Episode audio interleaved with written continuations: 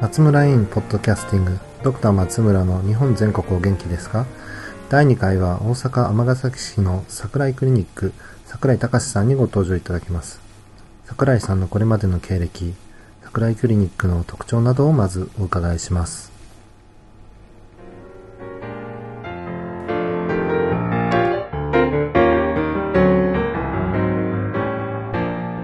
えー、桜井クリニックの、第1回の、えー、とドクター木戸に引き続き、あーなんか面白かったえはい登場してもらいました。はい。えっ、と、桜井さんは尼崎でご開業されて、はいえーということですもうが、15年になりましたね。もうそんなになります。何年ですか？1992年ですか。?1999 年、2年で、標榜は整形外科とないか？整形リウマチ内科ですね。整形リウマチ内科。はい。えっ、と、医がえー、と内科学会の専門医と整形外科の専門医のダブルを持っているという、そうですね。珍しい。はい。日本で3人しかいないらしいです。そうですいかに日本の専門医制度がいいかげん。いや、そんなこと言ったらあれ。いやいや、あの、一生懸命、それなりに勉強しました。世界に流れるんですかあ、そうです。ただ、あの、この前ですね、その、どっちかにしろという、その、どっちかにしろという通達が来まして、ええダブル専門医がけしからんという話がありましてですね、ただ、我々はそれなりに勉強してちゃんと取ってますので、ええ。例えば医者と弁護士の両方資格持ってるやつに、え。どっちかにしろとは言わないですよね。だからそれが困るのであれば、試験を難しくしていただければ、私なんか一発で落ちるわけで。どっちも落ちてしまった。そう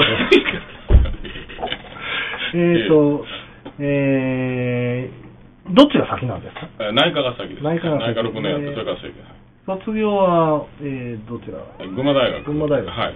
で生まれも育ちも大阪、尼崎、西宮なんですけども、えー。二期校だったんで、共通一の前の世代ですので、あの二期校の群馬に行かせていただきまして、えーそれでまあ、帰ってまいりまして、ええはい、最初内科やってまして、血液とか免疫とかをあはいはいねちょっと研究もしたりしてたんですけど、白血病の治療でどうもちょっと亡くなる方が多いので嫌になりまして、えー出先の病院であの整形の手術とかを手伝わせていただいてて、非常に面白いと、ダイナミックに骨を削り、エレガントに神経をつなぐ手術が面白いなということで、えー整形に変わったんですが、どうもあんまり手術うまくないので、これ以上やるのもご迷惑かなと思って、まあ、開業したというね。えーで最初は開業は整形外科で開業した一応最初はね、イメージとして、まあ、内科よりも整形の方がニーズが多いだろうということで、ええ。桜井整形クリニックということで開業したんですけども、蓋を開けてみますと、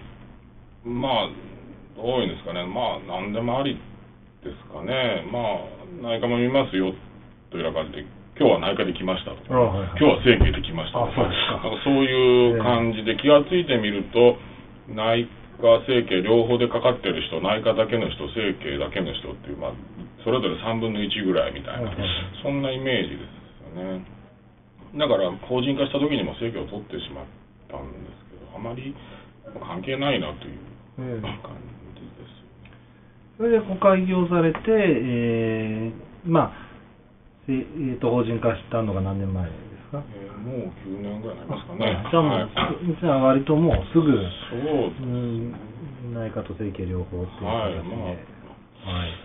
どんな感じですか、クリニック。まあ、私、一回行ったことがとうございます。某会社の、某会社のね、某ビデオの、えーすごいいいのができたのに、あんまり受けませんでしたね。いや、でも、あの、年に1回ぐらい、え？あの、印税が、あ、来てますか？あ、来ててそうですか。売れてるんです1本か2本ぐらいが、年に1本。まだ売ってることの。売ってることの方が不思議です。なんか、コスト少々の話とかね、ええ面白かったですしけどね。てましたですけどね。そうですか。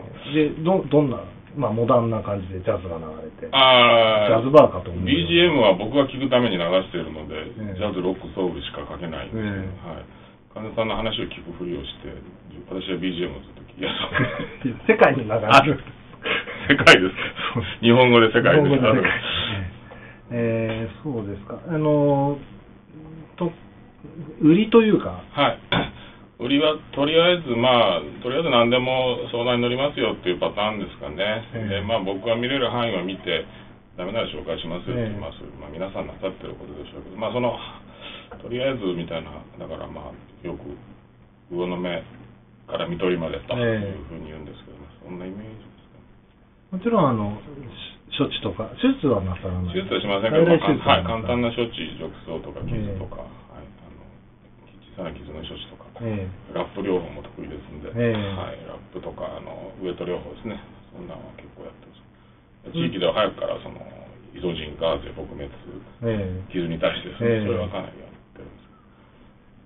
えで、在宅も結構、そうですね、はい、あの一つ、まあ、うちの、の、まあ、何でも言います、家庭パターンともう一つは、その在宅ケア、在宅ホスピスケアと、関節リウマチは、まあ、ちょっと、あの、と頑張ってみますよっていうイメージですで、まあ、リウマチ患者さんの勉強会とか、はい、えそうです。ーとそういうのも、今、患者さんはかなりたくさん来ていただいてて、サイトカインエンブレルとかまできっちり対応して、まあ、内科とね、整形が両方はいできるっていうのはそうですね非常にね。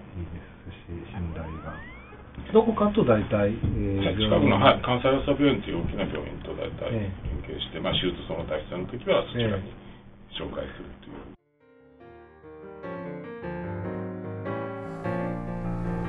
魚の目から見取りまで桜井さんの幅広い患者さんへの対応ぶりが垣間見えます。